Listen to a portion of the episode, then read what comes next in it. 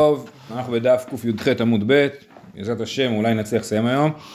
אה, אנחנו ככה, במשנה ראינו שכשאדם מונה את ה...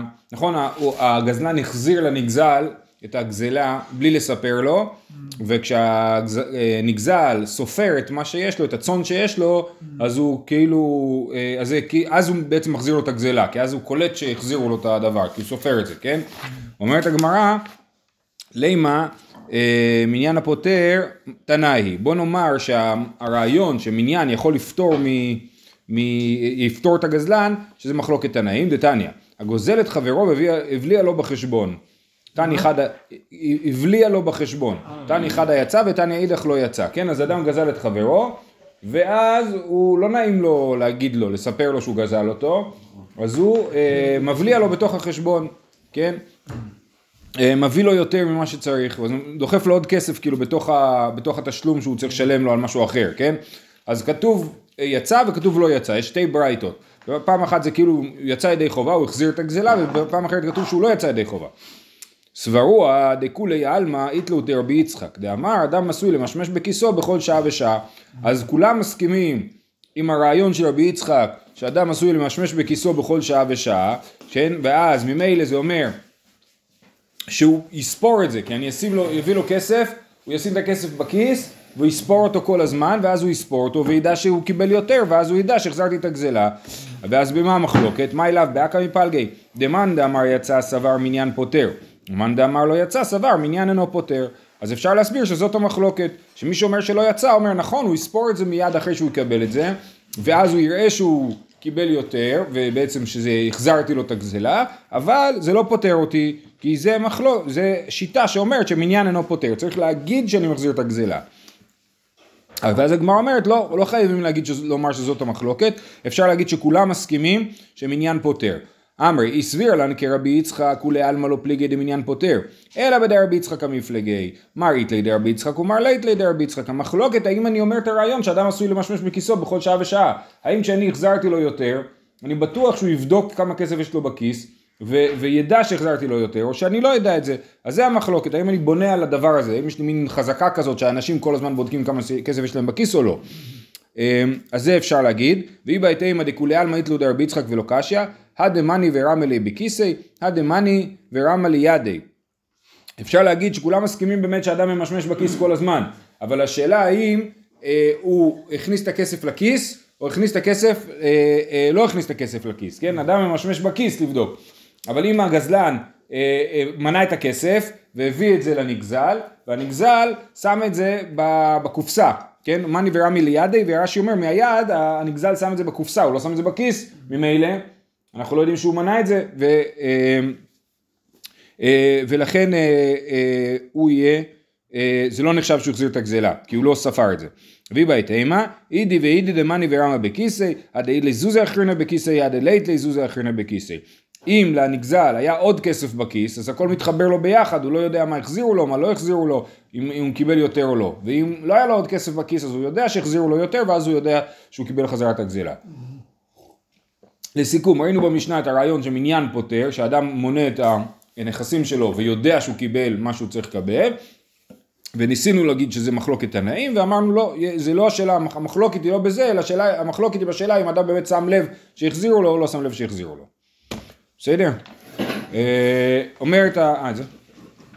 אומרת המשנה, אין לוקחים מן הרועים צמר וחלב וגדיים. אז עכשיו אנחנו ראינו כבר את הרעיון שנגיד אי אפשר לקחת, לפרוט כסף אצל המוכס, כן? אז גם פה אנחנו אומרים שאנשים שחשודים על הגזל אי אפשר לקנות מהם דברים שהם אולי גזל, כן? ועכשיו יש בזה שתי בעיות לקנות דברים שהם גזל. אחד זה שאני אה, אה, כאילו עוזר לגזלן אני עוזר לו, משתלם לו גם לגזול, כי הוא מצליח למכור את זה. וגם שאני מקבל גזל ביד שלי, זה שתי בעיות שיש בדבר הזה. אין לוקחים מן הרועים צמר וחלב, אז הרועה של הצאן הוא גונב חלב ומוכר אותו. או צמר, צמר וחלב וגדיים. צמר זה מסובך. כן, ולא משומרי פירות, עצים ופירות. אבל לוקחים מן אנשים כלי צמר ביהודה וכלי פשתן בגליל, אז אנחנו רואים את זה בעוד מקומות בש"ס, ראינו את זה במסכת כתובות, שאנשים ביהודה היו אה, תופרות עם אה, פשתן, אורגות פשתן, ובגליל אה, בצמר. סליחה, הפוך, כלי צמר ביהודה וכלי פשתן בגליל, הפוך, כן, כלי צמר, צמר מגדלים ב, ביהודה, בכבשים, כן. נכון, והפשתן מגדלים אותו בגליל, ועגלים בשרון. אה, אה, אז לוקחים מן אנשים, נכון, כלי צמר ביהודה, כלי פשתן בגליל, עכשיו, זאת אומרת, יש, האישה אין לה כאילו נכסים של עצמה, ואנחנו חושש, חוששים שהיא מוכרת דברים של בעלה בלי רשות וכאילו גוזלת את בעלה, אז אי אפשר לקנות ממנה, אלא את הכלי צמר וכלי פשתן, שזה הדברים שאנשים מכינות בעצמם ומוכרות, ועגלים בשרון, הם היו מגדלים עגלים באזור השרון, אמ, ו- וזה היה כאילו הכנסה צדדית וגם זה היה דבר שמקובל שאנשים עושות ולכן זה בסדר, כאילו זה מתואם עם בעלה. הנשים? הנשים, כן. עושים איסור בגלל שנקרא שגוזלים מהבעל. כן. לא. נכון, אז כן, אנחנו נגיע לזה עוד בהמשך. אה, וכולן שאמרו להטמין, אסור. כל מי שאני מוכר לו ואומר לו, תקשיב, תלך עם זה, אבל אה, תסתיר את זה, כשאתה הולך עם זה, אז זה בטוח הוא גזלן, כן?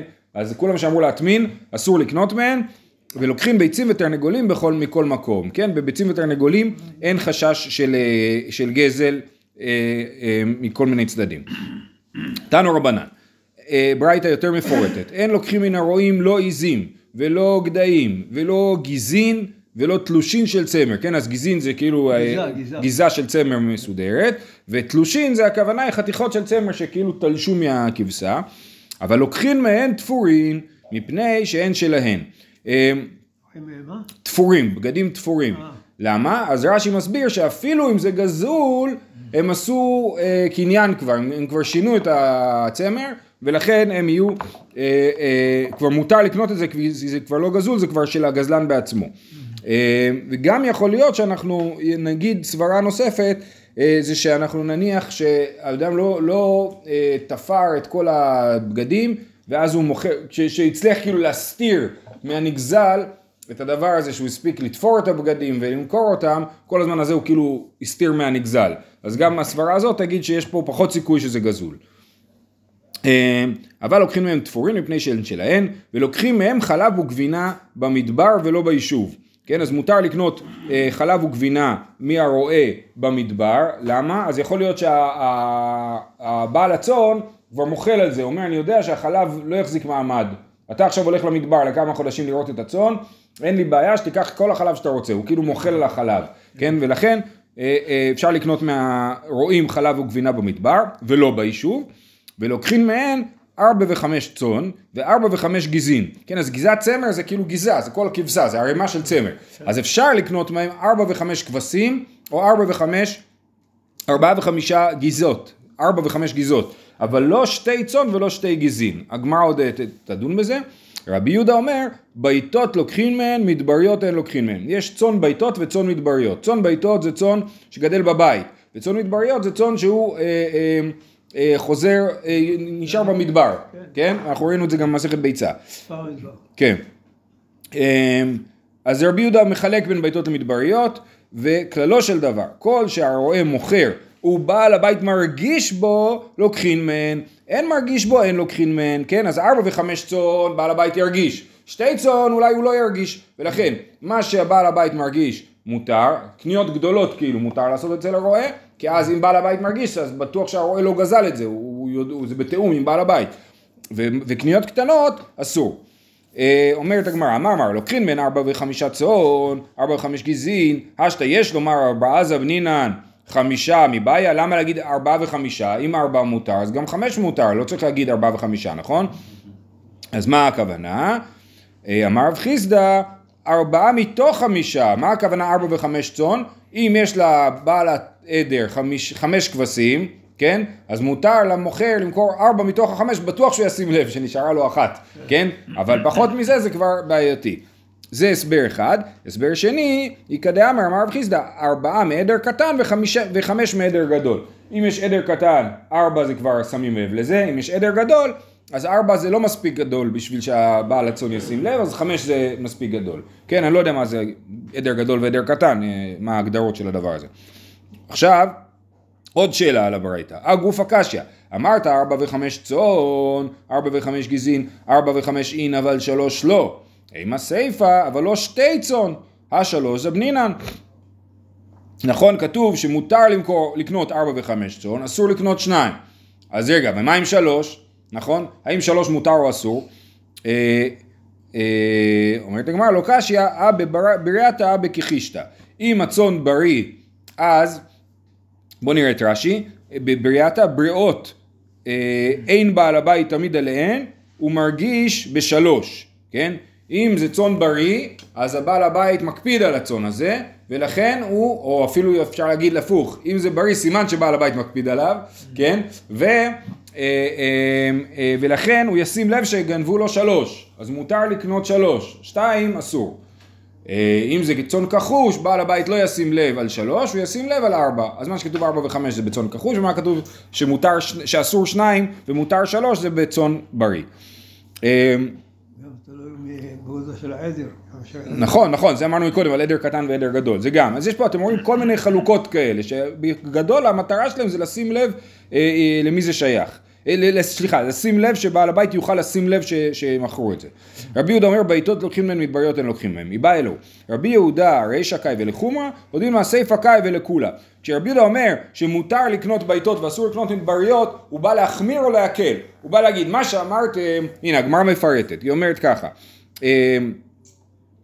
אה, הרישא קאי ולחומרא דאמר ברישא אמר לוקחין מהן ארבעה וחמישה. צאן, הנה מילי בעיתות, אבל מדבריות אפילו ארבעה וחמישה לא, כן אז כתוב ברישא שמותר לקנות ארבע וחמש צאן, בא רבי יהודה ואומר דווקא בעיתות אבל מדבריות אסור, או שזה הפוך, דילמה סיפא קאי ולכולה דאמר אבל לא שתי צאן ולא שתי גזין, הנה מילי מדבריות, אבל בעיתות שתיים נמי לוקחים, אפשר להגיד הפוך, שרבי יהודה בא להגיד מה שכתוב שאסור לקנות שתיים זה דווקא במדבריות, אבל בבעיתות מותר לקנות אפילו שניים. תשמע, אז מה, אז מה רבי יהודה מתכוון? זאת השאלה.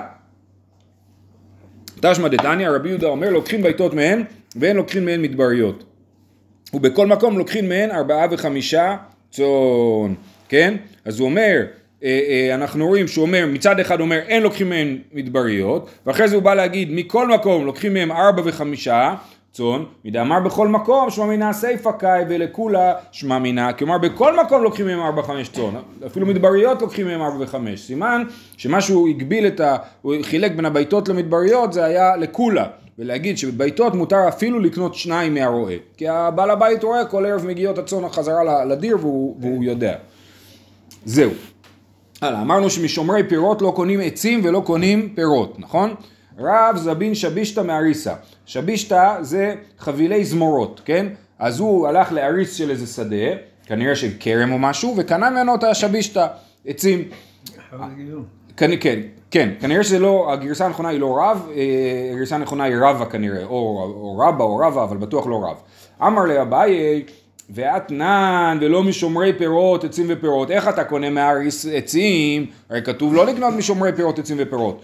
אמר לי, הנעמי לי ושומר דלית לי בגופא דהרא מידי, אבל אריס דאית לי בגבי, אימא בדנפשי כמזבין. האריס יכול, יש לו חלק של עצמו, האריס מקבל אחוזים בשדה, ולכן עכשיו שימו לב, הנוסח פה זה אימה מדנפשי כמזבן. זאת מספיק שאני יכול לתלות ולומר שאולי זה של האריס, זה מספיק טוב. אם יש, יש שומר פירות, אני אומר, מאיפה יש לשומר הזה פירות? ברור שיש לו זה מהשדה, נכון? אין לו חלק בשדה, אז זה כאילו ודאי גזל, נכון? אבל אריס זה לא ודאי גזל, כי יש לו פירות של עצמו, ויכול להיות שמה שהוא מוכר לי זה הפירות של עצמו. אז לכן אנחנו אומרים, אה, לא משו, אה, אה, שיש הבדל בין אריס לבין שומר פירות. תנו רבנן, שומרי פירות לוקחים מהן כשהן יושבין ומוכרין והסלין לפניהם וטורטני לפניהם. זה גם מה ששאלת מקודם, ארתור, כל הזמן... הש-. כן, שהכל גלוי. אה, ארתור, זה מה ששאלת מקודם, אתה רואה שזו שאלה של אה, סיטואציה, של הקשר, כן? אם הם יושבים בכניסה לשדה ומוכרים ופותחים בסטה, כמו פה בדרכים שהפלסטינים הם פותחים, אז, אז ברור, אז גם הם, הם יודעים שבעל הבית יכול לעבור שם והוא יראה את זה, אז ברור שהם לא גונבים, כן? או אולי הבעל הבית ביקש מהם לעשות את זה, אנחנו לא יודעים, אבל זה ברור שזה גלוי. כן, כן. אבל, אז אם הם יושבים, מוכרים, והסלים לפניהם, וטורטני, טורטני זה המשקולות, המאזניים, כן? לפניהם, וזה מותר לקנות. וכולם שאמרו הטמן אסור, אם הם כל הזמן אומרים לך, מוכרים לך בשקיות שחורות, כן? אז אסור לקנות מהם. לוקחים מהן מפתח הגינה, אבל לא מאחורי הגינה. אם הם מוכרים בכניסה האחורית לגינה, אז גם לא קונים מהם, רק אם הם פותחים או מוכרים על הדרך, וגם זה לא הגיוני למכור בדרך האחורית. נכון, אתה רוצה איפה שכולם עוברים. אז לכן, אה, אה, אפשר להבין מההקשר אם הם גוזלים או לא. איתמר, גזלן, מאימת מותר לקנות ממנו, כן, עכשיו מה זה אומר, כאילו אה, יש גזלן, יש בזה כמה הסברים ויש גם נוסחאות של מותר לגבות ממנו, בכל אופן אז יש פה גזלן שאני רוצה לדעת שמה שהוא גזלן, ידוע, כל מה שיש לו זה גזל, מתי, ועכשיו הוא רוצה לחזור בתשובה ואני רוצה לקנות ממנו דברים, כן, אז מתי אני יכול לקנות ממנו ולחשוב או להניח שזה לא גזל, לא גזול מה שהוא מכר לי, רב אמר עד שתהיה רוב משבילו, ושמואל אמר אפילו מיעוט משלו, כן? זאת אומרת השאלה היא, מת... וזה חוזר למה שאמרנו מקודם, רב אומר כשיש רוב הדברים שלו, כן? כשהוא כבר הצליח אה, לי- לייצר לעצמו רכוש פרטי שלא גזול, אז אני יכול לקנות ממנו דברים, כי אז אני מניח שזה, אה, אני הולך אחרי הרוב. ושמואל אומר אפילו אם יש מעט משלו, אז אני יכול לתלות, אני יכול ללכת לקולה ולהגיד, אני תולה שמה שהוא אה, אה, מוכר לי הוא שלו ולא של ה... אה, לא גזול. אורי לרב יהודה ליד הדיילה, כדברי האומר אפילו מיעוט שלו, אה, אפילו מיעוט שלו, כן? אה, אה, אז רב יהודה פסק כמו שמואל שאפילו אה, מיעוט שלו זה מספיק טוב. אז זה דומה למה שאמרנו מקודם, שאימה מנפשי כמזבין, כן? הרעיון שאני צריך, שיהיה לי את היכולת לתלות שזה לא גזול וזה מספיק טוב. ממון מסור, יש מסור, מסור זה מי שראינו מקודם, לפני, בדף של אתמול אני חושב, זה אדם שמוסר את ממון חברו לגוי, כן? הוא מלשין עליו או, או כדומה שיש לו כסף, אז זה נקרא מסור. והמסור הזה, הדין שלו זה מורידין ולא מעלין, ככה כתוב, מורידין ולא מעלין, זאת אומרת אומרים, עוזרים לו למות ולא, ולא מצילים אותו. גם מוסר. כן, מוסר, מסור זה אותו, אותו דבר, כן. אה, אה, ממון מסור, רב הונא ורב יהודה, אחד אמר מותר לעבדו ביד, ואחד אמר אסור לעבדו ביד. אז יש פה מחלוקת, האם מותר אה, אה, אה, להרוס לו את הממון, או שזה אסור. מאן דאמר מותר לעבדו ביד, לא יהיה ממונו חמור מגופו, ראינו את הביטוי הזה אתמול, כן? שלא יהיה ממונו חמור מגופו, אז מותר להרוג אותו, אז כמובן שגם מותר לפגוע בממון שלו. זה השיטה שמותר. אבל מאן דאמר אסור לעבדו, דילמה לי זרע מעליה, וכתיב יכין רשע וילבש צדיק. כן? אולי יהיה לו ילדים צדיקים למסור הזה, הוא רשע. אולי יהיה לו ילדים צדיקים, ואז הממון ילך לידיים טובות, לידיים של ילדים צדיקים. כן? אתם יודעים מה ההבדל בין המאפיה האיטלקית למאפיה היהודית בארצות הברית? שבמאפיה היהודית הם לא הכניסו את הילדים לעסק. והמאפיה האיטלקית זה כאילו להכניס את הילדים לעסק. אז המאפיונרים היהודים הם עושים כסף בשביל לשלוח את הילדים להרווארד שילמדו להיות עורכי דין, כן? והמאפיונרים האיטלקים הם מכניסים את הילדים לעסק. אז אולי הוא יהיה יכין רשע וילבש צדיק. בכל אופן, אה, אה, רשע לא כתוב בפסוק. מה? כן, גם זה נכון. רופא, רופא. אה, גם זה הם צריכים. אז הפסוק, המילה רשע לא מופיעה בפסוק, זה פרשנות של הפסוק. כתוב יכין וילבש צדיק, כן? אבל כאילו חז"ל מסבירים מה הכוונה יכין וילבש צדיק. יכין רשע וצדיק ילבש, כן? אז הצדיק לובש את מה שהרשע הכין. אה, רב חיסדא אבא ליהו אריסא דאבא תקיל ויהיב, תקיל ושקיל. אה, אז יש פה כמה הסברים, מה זה תקיל ויהיב, תקיל ושקיל. אולי הכוונה שהוא היה דייקן, הוא היה מודד, אה, מתחלק איתו בדיוק בדיוק בדיוק, לא, לא, לא משחק כאילו, כן? זה הסבר אחד, הסבר נוסף שהוא פשוט היה לוקח ממנו יותר מדי, כן? הוא היה לוקח חצי חצי בזמן שהוא היה אמור לקחת שליש. תקיל ויעיל, תקיל ויעיל, זאת אומרת הוא, ש... הוא היה שקל שווה בשווה, תקיל ויעיל, תקיל ושקיל, והוא לא היה אמור לשקול שווה בשווה, הוא היה אמור לקחת שליש, אז הוא בעצם גזלן. אז סילקי, אה, רב חיסדא סילק אותו מהשדה, אמר לא, אתה לא יכול לעבוד אצלי יותר, קרא נפשי וצפון לצדיק, חיל חוטא. הצפון לצדיק זה שמור לצדיק, החיל הרכוש של החוטא. אז יכול להיות שמה שקרה פה שהוא סילק אותו באמצע העונה, ואפילו רב חיסדא כאילו הרוויח מזה שהוא סילק אותו, כן? כי ההוא הוא אה, דאג לשדה, ועכשיו כשבא לקצור רב חיסדא קוצר הכל. אה, אבל אולי כיוון שהוא גזל אותו מקודם, אז זה היה אה, בסדר. הלאה, עכשיו יש לנו קצת אה, אגדת על גזלנים, כמעט תקוות חנף. אפשר שאלה? כן. אה, אמרת שאם זה כסף של המסור, זה יכול להגיע לבן שלו שהוא צדיק, אבל כן. הבן שלו, אם הוא צדיק, אסור לו לקחת את הכסף הזה אם זה לא, כסף גזול. ד- דיברנו על זה, שהיורשים של הגזלן, הם יכולים ליהנות מה- מהרכוש שהם- של אבא שלהם. גם כי- שהם יודעים ש- כן, כי יש שם ייאוש ושינוי רשות. רק אם האבא חזר בתשובה, ואז הם צריכים בשביל לעזור לכבודו של אביהם, להחזיר את הגזלה. כשחפצים זה ברור שזה גזול ואז מפני כבוד אביהם. כן, לפני כבוד אביהם, אבל לכבוד אביהם אכפת לנו דווקא אם הוא חזר בתשובה, כאילו.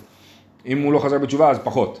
אה, אז אוקיי, אמרנו בפסוק כמעט תקוות חנף כי יבצע, כי ישאל אלוה נפשו. אז החנף זה הרשע, כי יבצע, לבצוע זה לגזול, כן, זה לקחת בצע, כן, לקחת כסף, כי ישאל אלוה נפשו, כן? רב הונא ורב חיסדא, אחד אמר נפשו שנגזל, ואחד אמר נפשו של גזלן. מה זה כי ישאל אלוה נפשו? ישאל זה כמו יסיר, אומר, הקדוש, אומר רש"י, משליך הקדוש ברוך הוא נשמתו, כן? אז על מי נאמר כי ישאל אלוה נפשו? אז, אז אחד אומר הכוונה היא לנפשו של הנגזל, שהגזלן הוא גם לוקח את נשמתו של הנגזל, ואחד אמר הכוונה היא לנפשו של הגזלן, שהעונש של הגזלן, שהקדוש ברוך הוא ייקח את נפשו. אז מאן דאמר שנפשו של נגזל, דכתיב, כן אורחות כל בוצע בצע, את נפש בעליו ייקח. מי שגוזל, גוזל גם את הנפש. כן, אדם השקיע את הנשמה שלו ב... לא יודע מה, לעשות משהו, לבנות עדר, ובאו גזלו לו את העדר, אז גזלו את נפשו. אה, מאן דאמר נפשו של גזלן, דכתיב אל תגזול דל, כי דלו ואל תדכא עני בשער. כי השם יריב, את ריבה, יריב ריבם וקבע את קרוביהם נפש. כן? הוא קבע את קרוביהם, הכוונה היא הוא גוזל את מי שגוזל. הוא גוזל את הגזלן, את הנפש שלו. קבע, לקבוע זה לגזול.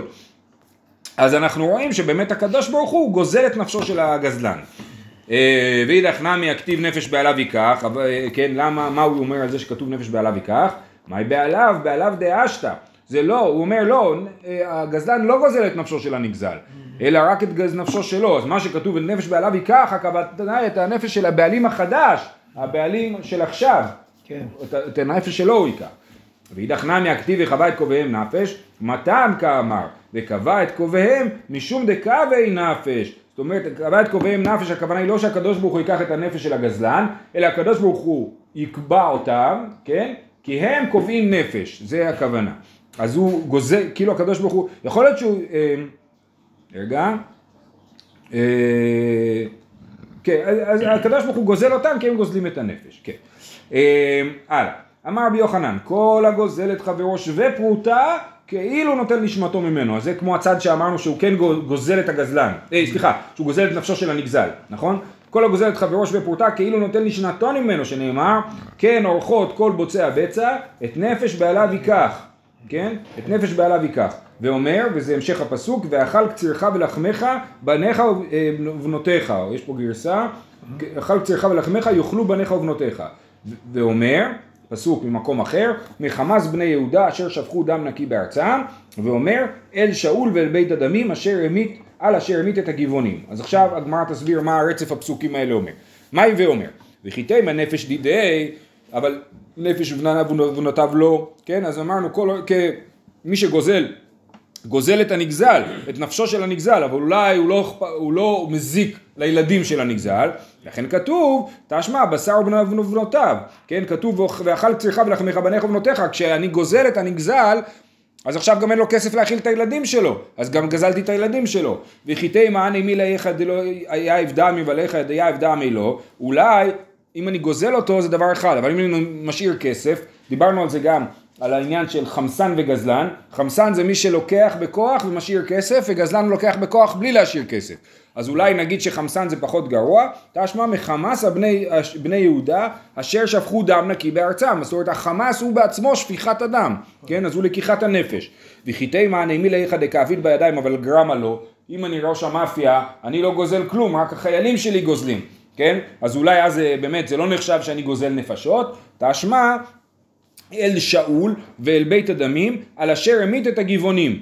נכון? יש שם את הקטע שהגבעונים רוצים לנקום בשאול. למה הם רוצים לנקום בשאול? כי הוא המית את הגבעונים. וכי היכן מצינו שהרג שאול את הגבעונים? מה הוא עשה לגבעונים? לא, לא כתוב בשום מקום שהוא עשה להם שום דבר.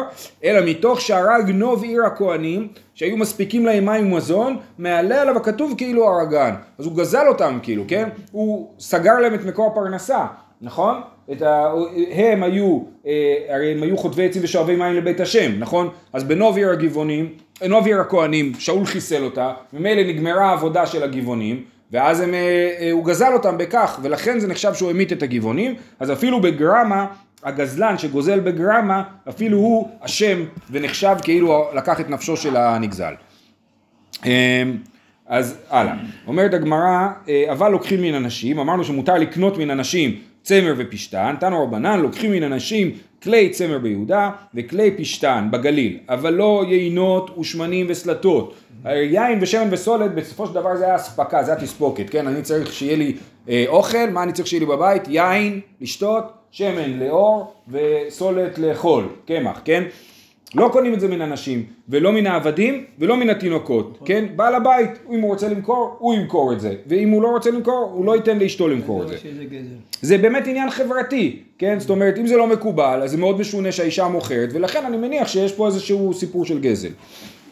אבא שאול אומר, מוכרת אישה בארבעה וחמישה דינר, בקטנה, קצת, היא מוכרת, וזה לא נחשב לגזל, כדי לעשות כיפה לראשה. כן, כי כנראה בעלה מתיר לה, אומר לה, בסדר, תמכרי קצת, ואז תקני צמר ותוכלי לסרוג לעצמך צעיף. אז לכן אה, זה מותר לקנות בכמויות קטנות.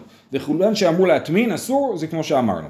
גבאי צדקה, לוקחים מהם דבר מועט אבל לא דבר מרובה. גבאי צדקה, שהוא גובה צדקה מאישה, הוא יכול לקחת דבר מועט אבל לא דבר מרובה, כי אם זה דבר מרובה, שוב, כנראה שזה לא שלה והיא עושה את זה אה, בלי רשות והיא גוזלת את בעלה.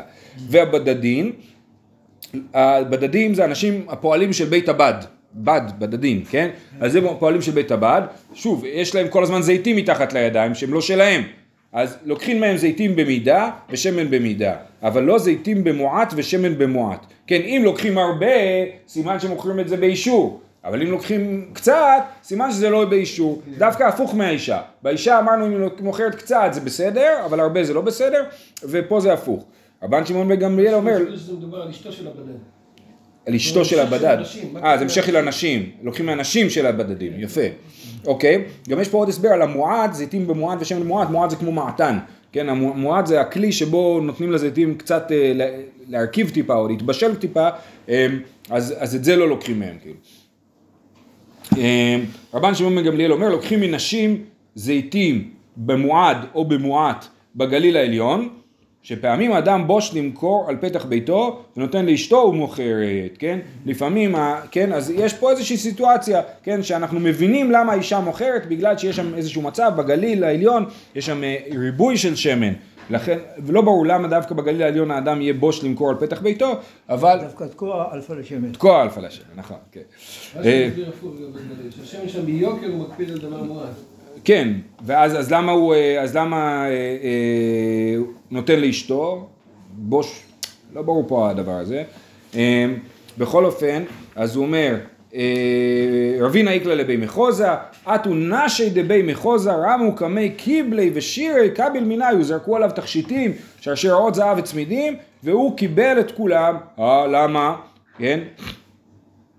אה, אמר לרב התוספה לרב הנה והתניא גבי צדקה מקבלים מהם דבר מועט אבל לא דבר מרובה אמר לי יעני לבני מחוזה דבר מועט נינו. בני מחוזה כידוע הם עשירים גדולים ורבינה אמר שזה נחשב לדבר מועט מבחינתם.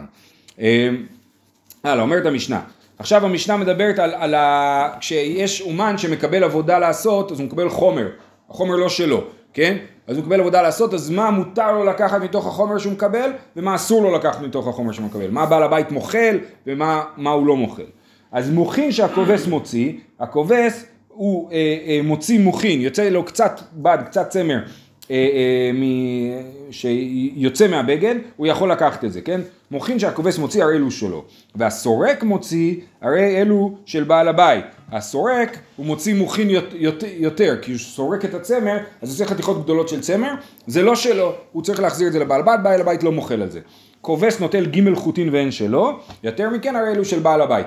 מה שאני מבין זה שהיו הורגים, היו סוגרים את הבגד שלא יתפרק, היו שמים בקצה כמה חוטים שיסגרו את הבגד שלא יתפרק, וזה מוציאים את זה כשהם משתמשים בבגד כנראה, אז את זה הכובס יכול להוציא שלוש חוטים, אם יש שלוש, יותר משלוש חוטים הוא לא יכול להוציא.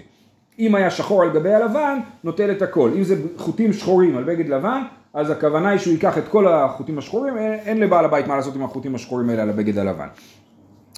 החייט ששייר את החוט כדי לתפור בו, הוא מטליט שהיא שלוש על שלוש, הרי אלו של בעל הבית. כן, אז החייט קיבל חוט לתפור, אז אם נשאר מספיק כדי לתפור בו, הגמרא תסביר כמה זה, אז זה, צריך להחזיר את זה לבעל הבית. אבל אם זה פחות, הוא לא צריך להחזיר.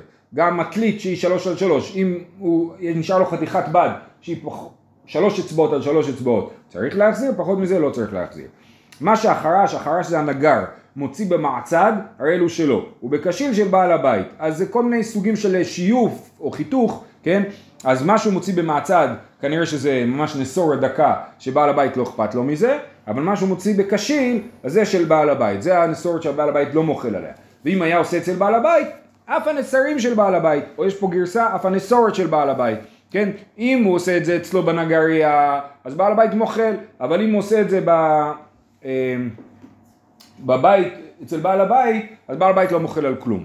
אתם יודעים שהקימו את החווה של פטריות של תקוע, הם היו צריכים מצע לגדל עליו את, ה, את הפטריות, אז בהתחלה היו אוספים מן הגריות בירושלים אה, נסורת, כן? אז זה מה שאפשר לעשות עם נסורת, הם מגדלים על זה את הפטריות. אחרי זה הם הבינו שלא שווה להם, הם פשוט קונים קש, זה יותר זמן.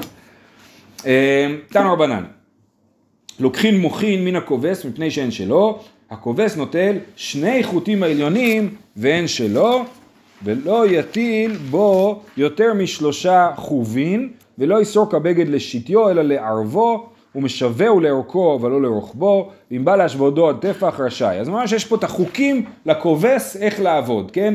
אז אמרנו לגבי המוחין והחוטים, זה אחד. לא יטיל ביותר משלושה חובין, כנראה שהוא שם את הבגד על איזה שהם לולאות, ואז הוא מכבס את הבגד, כן? או אולי כשהוא מייבש את הבגד, אז אה, לא יטיל בו יותר משלושה חובין, כי זה, אה, איך רש"י מסביר, כן? אה, שהוא, בוא נקרא את רש"י. הוא אומר דרך הסורקים לתת לולאות של תוואי במחט לאורכו של בגד שמותחו בהן כשהוא נסרק וחובטו במקלות וכשנגמר ובולטין אותו מקום הלולאות שנמתח שם משווה אותן אז יוצר, יוצר איזושהי מתיחה בבגד מהלולאות האלה ואז צריך ליישר את זה הנה כן יש פה ציור יפה אז זה אה, אז הוא לא יטיל בו יותר משלושה חובין, כי אז אחרי זה הוא יחתוך יותר מדי מהבגד, כי הבגד יבלוט יותר מדי. אז מותר לשים שלושה חובין וזהו. ולא יסרוק הבגד לשיטיו אלא לערבו. השתי זה החלק בהריגה שהוא אה, אה, התשתית. איך הורגים? שמים חוטים של שתי ומערבים בתוכם חוטים של ערב, נכון? אז כשמסרקים, אז לא יסרוק הבגד לשיטיו אלא לערבו, כנראה שזה פחות פוגע בבגד. הוא משווהו לאורכו אבל לא לרוחבו. ואם בא להשוותו עד טפח, רשאי. כן, אז הוא מיישר את הבגד לאורכו, אבל לא לרוחבו. כשהוא רוצה בסופו של דבר ליישר את הבגד, אם הבגד באמת בולט לצדדים, אז הוא מיישר את זה רק לאורך ולא לרוחב. ואם בא להשוותו עד טפח, רשאי. הוא יכול לחתוך חתיכות עד עובי טפח בשביל ליישר את הבגד, אבל יותר מזה זה כבר לחתוך מהבגד בעצמו. אה, אה, אומרת הגמרא, אמר מר שני חוטין ואנתנן שלוש. הרי כתוב במשנה שלוש חוטין מותר, וכאן כתוב שמותר לו לקחת שני חוטין, לא קשיא. הבעלימי והבקטיני. נעצור פה?